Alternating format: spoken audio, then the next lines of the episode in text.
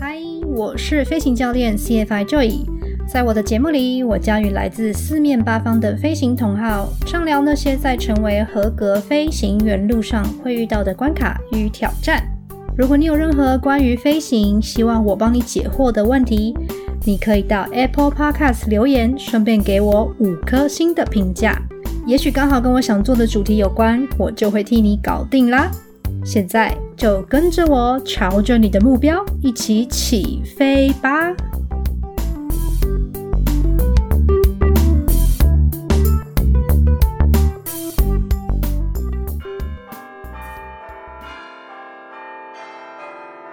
吼吼吼！Merry Christmas！今天是二零二零年十二月二十五号的周五晚上十一点多，很快的圣诞节就要过啦。但是就是岁末年终嘛，所以相信大家这一个礼拜就是想的应该都是怎么跨年。那我就要来宣传一下我小小的跨年活动，因为其实我是第一次办这样子的直播的活动，所以其实我也是蛮紧张的啦，因为我真的很怕，因为我真的很怕我的电脑跟网络就是嘎不过来。不过呢，我还是就是想要尝试看看。那刚好上礼拜呢，也跟 Kevin 一起讨论我们这次直播主题的大纲，其实主要是环绕在说 Kevin 他过往在美国找工作的经验，可能从怎么样去找这个工作开始，然后到怎么样去申请，拿到了这个面试的机会呢，又要怎么样去准备这些问题。那面试完了之后呢，要做怎么样的后续的 follow up。如果你还不认识 Kevin 的话呢，我可以推荐你先去听我第五集的访问，在里面呢，Kevin 就是有大概分享一下他三间工作的受训的内容。那那时候聊完之后呢，他就觉得说啊，我怎么好像都在讲一些有的没的，没有讲到专业的那一面。所以其实我们就是一直很想再录下一集。那因为剪辑就是比较耗时嘛，所以我想说，哎，那最简单的方法就是我们就挑一天，然后就是把所有知道的东西都。然后呢，就认真的来讲这个主题，同时他还跟我说，叫我就是要准备，所以我其实现在也是蛮差的，好像呃我要考 check right。那如果想要知道一些更进一步的更新的话呢，就可以到 Instagram 追踪我，找 CFI Joy 就可以找到我啦。那其实我平常就是会在现实动态上面分享一些我的看法，或者是说，诶，我收到一些资讯。有的人也会跟我说，他刚好在找学校，可是因为其实我不太知道说现在飞行学校的状况是怎么样，所以呢，上周就刚好有机会呢，把两个人都在一起，他们就去针对特别的飞行学校去，一个是学过的嘛，他就分享他一些真实的看法，所以我觉得真的超酷的。我们就这样子瞎聊了两个小时，然后就觉得时间过超快，但。可惜不能录音，所以就没有留档啦。那老样子，喜欢我的节目的话，记得在你的收听平台上面 subscribe、share and say something to me。你可以到 Apple Podcast 留言给我五星评价。那我们就进入今天的主题吧。今天这期节目呢，我邀请到的这个来宾呢，呃，网络上面呢，之前可能已经有人看过他的访问，那下面的留言就说，哇，是长老级的这个航空界的人物，但是对我来讲，比长老级还要夸张，根本就是神一般的等级哈。我为什么会这样讲呢？因为我一开始在学飞的时候呢，或是想要学飞的时候，不得其门而入的时候，网络上面找了很多资讯，可是通常呢，可能一开始有人写写这些文章，然后写学小飞机啊，怎么样怎么样，多热血澎湃啊，单飞，那通常这些文章写一写呢，进了公司之后呢，就没有下文，所以其实很少。会可以比较听到说，在业界真正有在航空公司开始担任飞行员的这个工作之后写的一些。经验谈，所以呢，我就对于我们今天这位来宾呢印象非常深刻，也就是一直就会时不时，可能当我心情比较低落，或是看不到希望的时候呢，我就会去网络上面搜寻，再把他的文章呢就是拜读一遍。所以，我们今天邀请到的这位来宾呢，我相信应该你已经知道是谁，就是我们的喷射气流的这个网站的站长 Bruce Lin。那我们先请 Bruce 跟大家自我介绍一下。嗨，大家好，我是 Bruce，A.K.A 喷射气流啊，那个就会这样称我为长老级，实在是让我哎，是网友，是网友。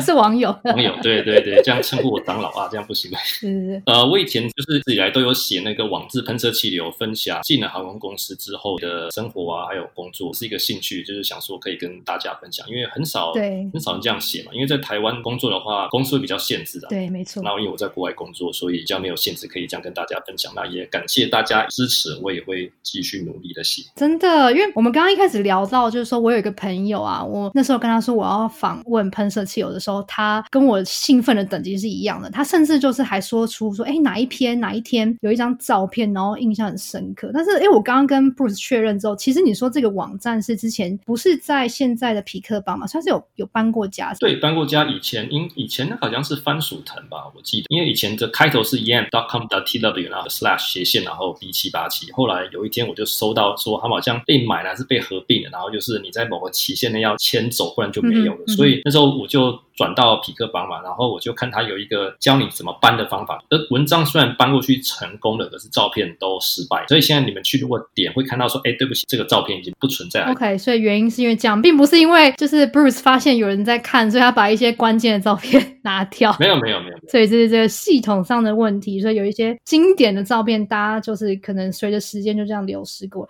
哎，那我很好奇，就是请问一下 Bruce，你当开当时怎么会有这个契机开始写这个部落格啊？因为飞行工作应该是。蛮繁忙的，对不对？你是一个怎么样的情况之下，你想说啊？我想要把一些东西记录下来。我一开始只是写一些什么小抱怨啊，有人会问我说啊，为什么好像比如说啊，新航的飞行员比较会落飞机啊，然后或是什么 双发动机的飞机很不安全，有时候不会当面讲嘛。那我想说，那我就写个网志跟大家分享。OK，但你写完之后，你会把网址贴给问你问题那个人吗？哦，不会，因为我觉得他们有些问题还蛮瞎的啊，就是你不是说什么什么飞机怎么这么小，很不安全，就是会问一些呃。让我们就是在飞的人觉得怎么会有的一些很奇怪的问题，所以你就是听了这些很多很奇怪的问题，觉得你你要出来澄清，所以你才开始写。对啊，对啊，没错。OK，所以一部分是写给他们看，然后一部分也是就是自己回忆，然后你就这样慢慢的继续写了下去，这样。对啊，对啊，就慢慢写。不过最近比较懒，更新的很少。哎，对，你你我记得你这一两篇更新都是因为你现在有在跟有台就是飞航模式他们一起当那个 Podcast 的主持人嘛？哎，这边你要不要先给你介绍一下，打个广告？哦，谢谢。哦，对，如果他们邀请我加入飞航模式的主持人，所以现在总共四个人，一开始只有两，现在我们变成四个主持人。我这边也可以就是跟在听的人说，如果你们想要知道整套就是 Bruce 他可能刚开始在台湾飞行，然后到之后到加拿大，这中间所有的这个飞行的过程的话呢，反正你就是搜寻飞航模式，你就可以看到就是 Prince 有 Bruce 的访问。那我今天的访问的话，会是比较针对就是 Bruce 在中东的航空待过的经验，因为我会想要做这个主题，是因为我。之前大学毕业的时候加入的第一间公司就是在卡达，卡达就是在在中东嘛，就是卡达航空。呃，我觉得大家对中东的航空，先不要讲航空公司好了，就对中东这个地方好，其实是非常的陌生的，更不要讲说那边有哪些航空公司。可是你要是航空迷，你才会知道啦。那我想要问一下 Bruce，就是说你前往中东之前，你对中东的印象是什么？然后或者是说你对呃，可能大家口头上会讲说中东三雄，就是最大的三间航空公司，你的评价又是什么呢？可不可以分享一下你自己的看法？在还没有加入之前，还没有加入之前呢，名气最大、名声最响亮就是 Emirates 嘛，就台湾我们叫它阿酋航空。卡达那时候很有名嘛，Qatar 也是非常有名，就是标榜五星级的服务。真的，我后来是去的是 Etihad 嘛，我知道一般把它翻做阿提哈德这一家公司，我在去的时候它还是比较小，对对，但它的野心就是要成为最大。对中东的印象，因为以前我在华航的时候，我们有飞一个十天的班。是台北、阿布达比、维也纳、阿布达比、台北，所以我们在阿布达比会停两到三天的时间，来回都会停。对，所以通常会有四天到五天来回，这十天中有大概四五天会停在阿布达比，因为停的时间蛮久。那我那时候有一个好朋友，他在 Emirates，他现在还在 Emirates 当七七七的机长，也是台湾人。那我就会找他。杜拜跟阿布达比我都有去看，我就觉得，哎，这个地方其实哎蛮不错的。但人讲说，杜拜跟阿布达比就很像是是 Las Vegas，但是没有赌场。没有赌场的 Las Vegas 繁华，所以这两个地方感觉差不多，是不是？阿布达比跟杜拜，因为我只去过杜拜，我没有去过阿布达比。阿布达比因为比较晚开发，所以它的设计上是比较有规划。比如说它的道路的设计啊，它盖的建筑像一个一个一个 block，就是好像一个十字，它路都有规划不。不像杜拜，你可能今天开车，哎，这个交流道还在，你可能下个礼拜来，这个交流道的不见了，路常改，会常常修改来改。交流道整个不见，交流道整个不见，因为发展的太快了吧。可是就是说不见就不见，封起来，它不是会封起来，是改路维修，对啊，常常会这样子。你 GPS 说，哎，这里这里请右转，那就想这里的地方右转了。Shoot，哎，我其实以前搭计程车也会觉得，就是路上一堆路障，哎，对，就像你讲，他们可能就是在开发中，所以很多工程都是在进行。I don't know，我没有在开车，所以但我也有注意到说，这个路好像这个设计的。我想问一下，就是阿布达比是。这个 UAE 的首都是吗？对，它首都是阿布达比，不是杜拜，大家都以为杜拜才是首都。对，为什么杜拜这么有名？为什么阿布达比这么的低调？因为杜拜开发的比较早，阿布达比的酋长其实才是 UAE 的总统，杜拜的酋长是副总统。我们就笑说啊，总统怎么可以当老二呢？他一定要做大嘛，自己的那个 Emirates 的酋长国做大起来。所以其实你在没有花，我知道，你看你网志你写你写华航都写没有花，害我一开始看不懂。哦，没有花，对对，不是不是没花。啊，在这个没有花这个公司在执勤的时候，你其实就蛮长是有在实地考察，大概就知道短暂的在中东生活的感觉是什么。那你那你对这个公司呢？这三间公司或是这两间公司，先用一个外人的角度去看好了，因为你那时候还没有加入嘛，你可能不管是听你的好朋友讲啊，或是你自己观察到。其实一开始我最想去 Emirates，他们那时候来台湾招募嘛，我记得那时候在台北有办一个说明会，那种招募会，然后很多台湾的机师都有去参加，然后那时候很好玩哦。那那时候我还记得华航有派好像五个人在现场监督，写下谁来听这个，把你的名字写下来，就在门口堵你的意思。那你知道那五个人是谁吗？有一个经理我认识，但其他其他的十几个我就不认识。还好现在戴口罩，大家都不知道谁是谁。哦，对啊，对啊，对不对？所以，可是你当下你看到那个认识 HR，你一定是不知道他之前会在嘛？当场看到他的时候，你是什么感想？那之前就有就有风声他们会来看，当时那时候还有还有那个电视台来访问，然后很多人就会不想被拍到。那我是直接我是直接走进去的，我也没在怕，我直接走。被看到，你说可能会事后被为难吗？是不会啊，可能做个记号吧。哦，这个人想出走，因为大概零零七零八年的时候，一批出走潮，很多机师走去哪里去国外都有。可以请问一下，很多是大概是多少吗？或者说可能 percentage 或者是人数之类的？你所谓的这个出走潮，应该有两三百个吧？哈，这是有十 percent 的吧？还是我记得也才一两千人啊？在呃，我指的是某个航空公司啊，我不知道全部，这比例算。颇高的这样，所以我在有破百了，我我很确定有破，因为那时候待遇还没有现在好，很多人就看你不会改进，就路不转人转嘛。那我自己先走了，我自己走很快一点这样。所以你是同一个时间，就是那个出走潮一起呃离开，然后去中东的吗？嗯，我是零八年的五月三十一离开的，五月三十一离职生效，对，差不多很多人那个时候蛮多人一起走这样。哦，OK OK，好特别哦，这个感觉是一个怎么讲飞行员的历史嘛？因为不是只有说一两个人，是有到出走潮。哎，这个部分我们可以聊一下吗？这样子的话，我我自己想到的话是，我是以 CPO 的角色啊，因为你看那么多人出走，所以我那个时候学完就是回去就是马上你说破百，那就等于几乎我们现在全部的流浪机师就是马上就可以补这个洞，可以这样讲吗？如果是那个年代的话，嗯，应该可以。他后来因为那那时候也有招人，航空业大概在零四年，像我是零四加，零四年到一零年初的时候，都其实好像都我记得是招蛮多的。嗯哼哼，你指的蛮多是是像我我哎，我零四年那个时候我。们好像一个月就一班吧，我是九月那一班啊，隔两个月十一月也有一班，然后一我们是十六个人，下一班好像是十几二十多个人。哇，照这样的话，一个一年就是差不多一百个人这样，不会像现在可能我知道的，一年就是呃一只手数得出来，可能就五个这样，然后可能开班的话，很多可能要跟军退或是培训的一起一起开班，自己太太晚出生了，这样没有没有赶上那一波。要景气还会再好了，因为有有不好才会好。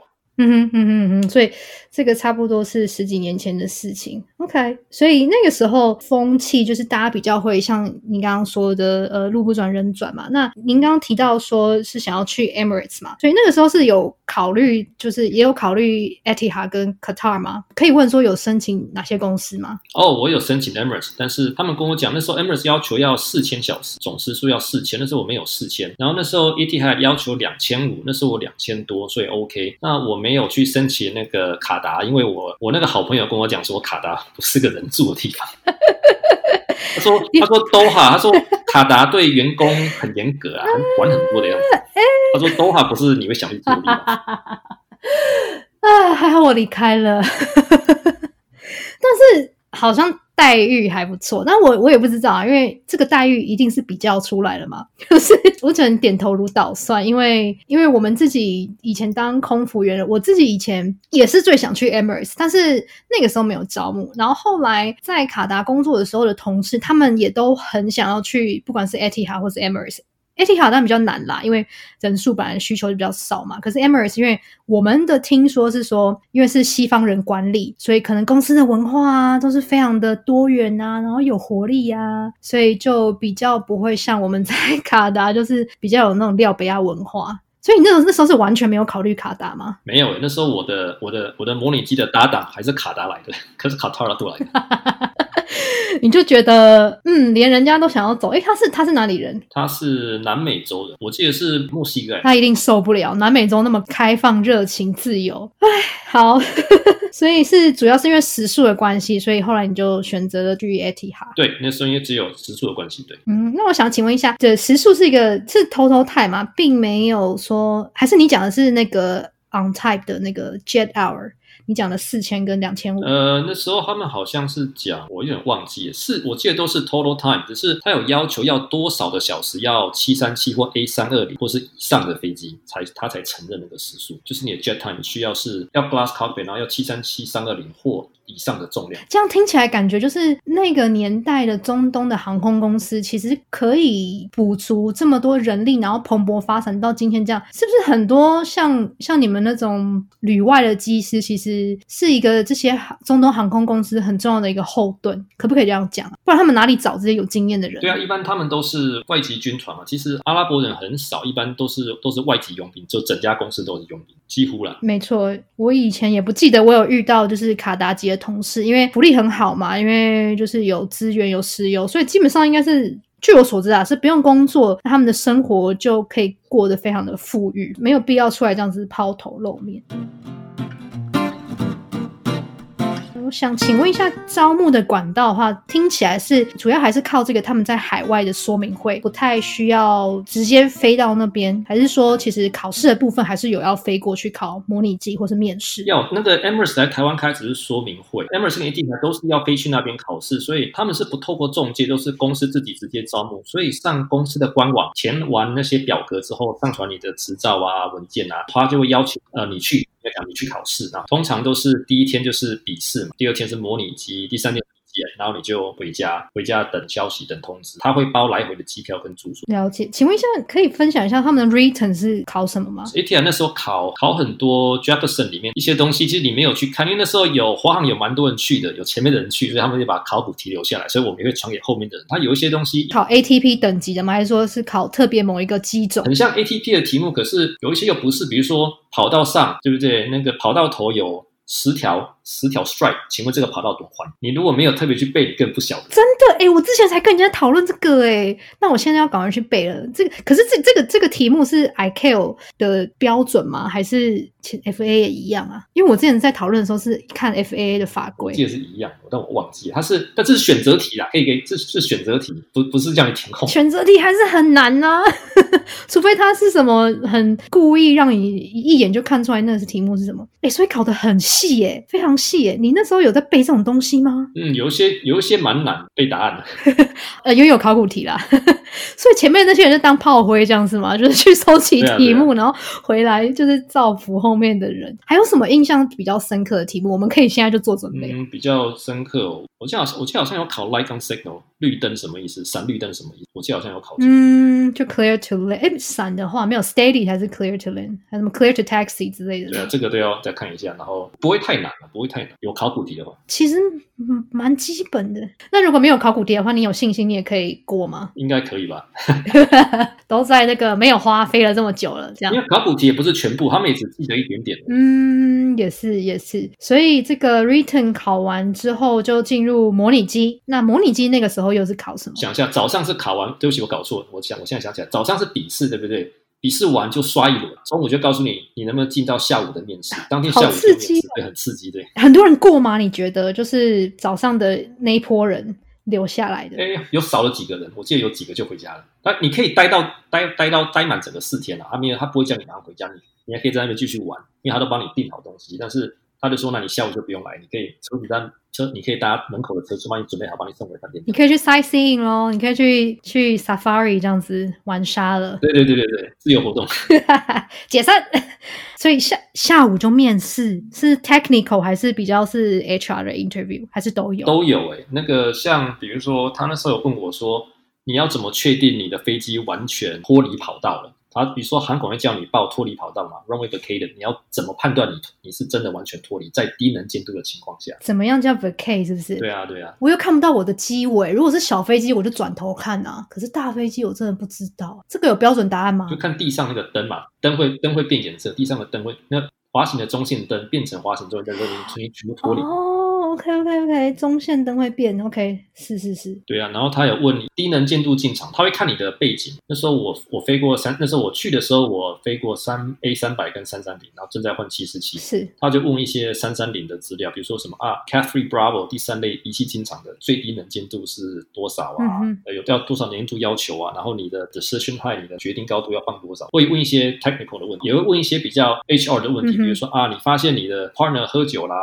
那他的他不够修饰，你要怎么不要让这个航班出发？叫委婉的，不要让这个航班出发。人之间的问题。对对对，那我想请问一下，你刚刚讲的 Cat Three 啊，跟 Decision High 啊，这个东西就是有一定的答案嘛？所以感觉起来是不是算比较好准备的一块？这个有一定的答案。Cat one、Cat two、Cat three 都是比较都是一样，都是答案。就是你就跟他讲看航图，但是他会跟你讲一般要放多少。但是没有飞过喷射机的人不会晓得，所以到时候航空公司去考的时候，都是有航空公司经验的人都会知道。可是有些公司只飞 Cat one 嘛，像一般的廉价航空公司只飞 Cat one，他就不会晓得，他可能不知道。哦，了解了解。所以，但是感觉这一块，如果你已经有很多年经验的话，你听到这个问题，应该会觉得 piece of cake 吧？就是哎，自己可以很容易的就答出来。哦，对，还还可以啦。那有一些他有问一些三三零的，他有问一些 Airbus 特别的系统问题，也不算系统，他问你说什么是 ground speed mini，是一个 Airbus 进场的时候它那个地速嘛，它抓飞一个地速叫 ground speed。ground speed mini 是一个，它不是飞空速，它飞地速。那他问你说，请你解释一下这个是什么？一点点一点点的 technical。啊，其实面试大概四十分钟，没有很长。但是没什么好问的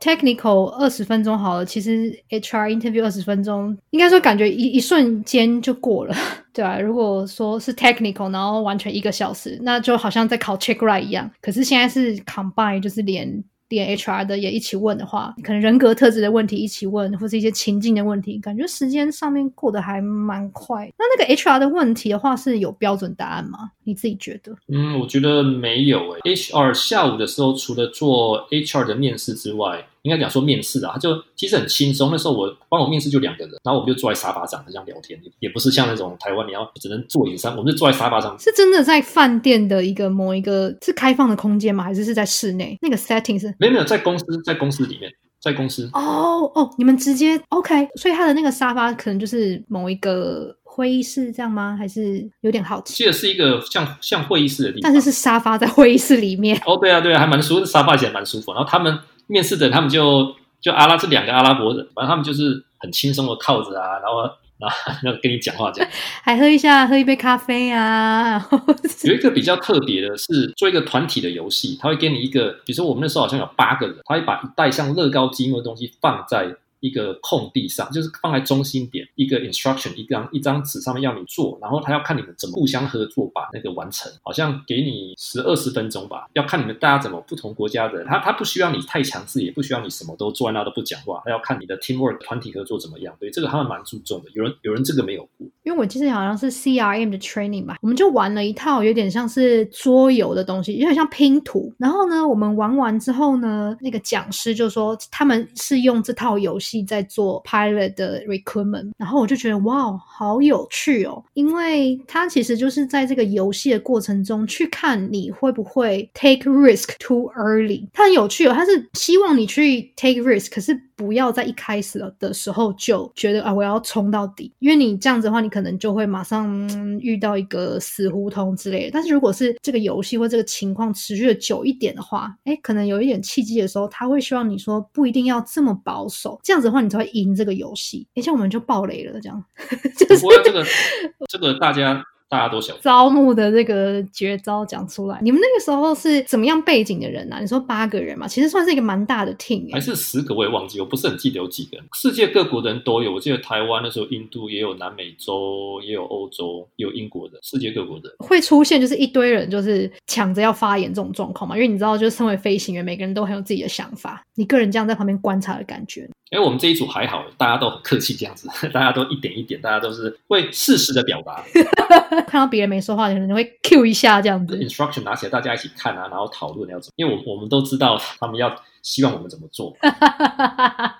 因为大家都是老油条了，所以 不不是那种新人，觉得说我一定要表现，然后让就是主管或是考官看到我很厉害，好有趣哦。那后来大家都有通过嘛？印象中，呃，面试有的没有过，第一天笔试完筛一次嘛，嗯游戏面试完再筛一次，就第一天要筛两次，请问一下，游戏，就是那个乐高，那个组那个乐高。所以你那个面试跟游戏是两件事情，还是它是合在一起？你刚刚讲的 technical 跟 HR 的面试哦，分开来，我记得是先先游戏完再面试，我记得。哦，哎，这样还蛮轻松的啊，就是先见过大家之后，然后再一个一个进去被拷问这样子。对啊，对啊，我记得是这样，对。然后第二天就进入模拟机是吗？模拟机，对模拟机。你自己之前已经有飞过那么多不同的科技的经验的嘛？你觉得这个模拟机的这个考试的内容或是鉴别度怎么样因为？我觉得蛮容易的，也有人没过啦，就是用两种飞机，用空中巴士 A 三三零或者是波音七七七两种飞机考。那那时候我被分到 A 三三零，模拟机考东西不难，就起飞单发动机失效，然后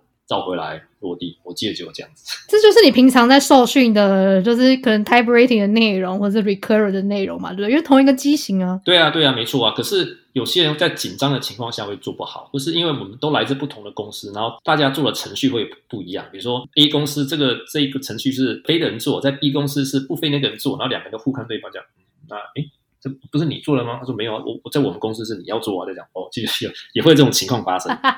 也会，你有遇到吗我？跟我的搭档，我们有先那个 run 一次，我们说哦，我们等下怎么做这样子，所以我们没有运气比较好。OK，所以他也是同一个机型的人吗？还是他是之前飞不同飞机？然后他是哪里人？跟我搭档的，我记得是一个埃及人，他飞三三，他刚好飞三三零。哎、你们两个就是就是互相帮忙啊，就是谁也不会扯谁的后腿，因为就是大家的经验其实就是差不多，至少是同一个机型啊。尤其我第一趟，我第一次没有飞好，重飞的一次，因为那时候我已经在换换那个换装七四七四百，所以我把三三零忘的差不多，所以我第一次进场的时候摇摇晃晃，然后重飞，因为那个我想那个它的那个显示有点不太一样，那我第一次讲、嗯、奇怪，这个我有点想不有点转不过来，这样子飞空中巴士，然后后来重飞以后，第二次就稳稳的进场就过了，他就他就说哦，那第二次做，因为你它可以让你重飞，没有你可以不好重飞再回来一次没有关系。嗯，那我第二次就很稳，第一次就炒菜，左炒右炒，左炒右炒，因为我想这个东西要怎么看，我就忘记怎么怎么看。这摇杆这个 size six 是这样子用吗？忘了差不多了。手感觉怪怪的，奇怪，为什么要动到我的手腕这样子因？为因为看那个波音跟空中巴士的前面的那个仪表也不太一样。所以那个时候是在训七四七，是训到怎么样的阶段呢、啊？是快要完训的吗？是啊，那时候模拟机好像回台湾就刚好要考试的样子，回台湾一两课就就考考照，考七十七的照。哦，OK OK，所以其实是你本来学好一套，然后去 Etihad 之后被 Airbus 搞乱，然后回来，哎，又要马上要考试，哎，很错乱呢，短时间内这样子换来换去，哦，对啊，因为那时候把脑袋的 Airbus 东西都扔掉，全部都装波音的东西。就这样吗？就是笔试、面试、团体面试、模拟机，模拟机第二天嘛，对，第二天模拟机完，然后再看，然后你模拟机大家都飞完之后，他就出来说啊，谁没有过？好刺激。没有过的就是明天不用来了，第三天就体检。OK OK OK，所以我觉得东西都考完了，第三天还有什么可以考的？体检，在那边体检。对他把你送去医院做体检，做航空人员的体检，做做 UAE 自己的体检。请问一下，UAE 的民航局是叫什么啊？就像我们讲 FAA 或者 CAA，UAE 那边是叫什么？要做 GCAA，第三天就完全只做体检，那应该跟台湾的比起来，应该简单非常多吧？我猜应该没有人可以比台湾的再更难。很简单啊，因为那个体检我记得两小时就结束吧，超级快。超级快，在台湾你两小时，你连那个抽血，抽血都要五个小时了，还是几个小时？每每每隔一阵子要过去。对啊，对啊，这是最后一关了吗？听起来体检就是对，体检完就回家，大概他大概之后两三个星期后再会在写 email 跟你讲说你有过还是没有过。他的第三天就是体检，那他虽然你说总共可以待四天嘛，所以他很好，他再放你一天，让你体验一下这个国家的这个中东风情。呃，我那时候是当天晚上就走，OK，因为毕竟还有工作在身，也不会应该比较没有闲情逸致想要那个多待一点，马上就走。对啊，那时候我就我就坐晚上的飞机到曼谷，然后从曼谷再坐华航回台北。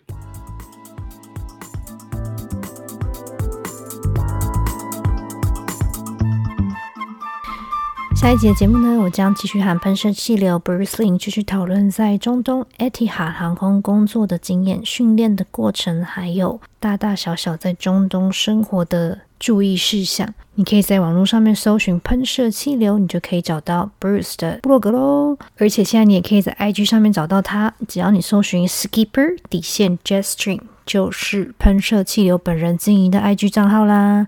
我是 CFI Joy，谢谢你的收听，我们下集见。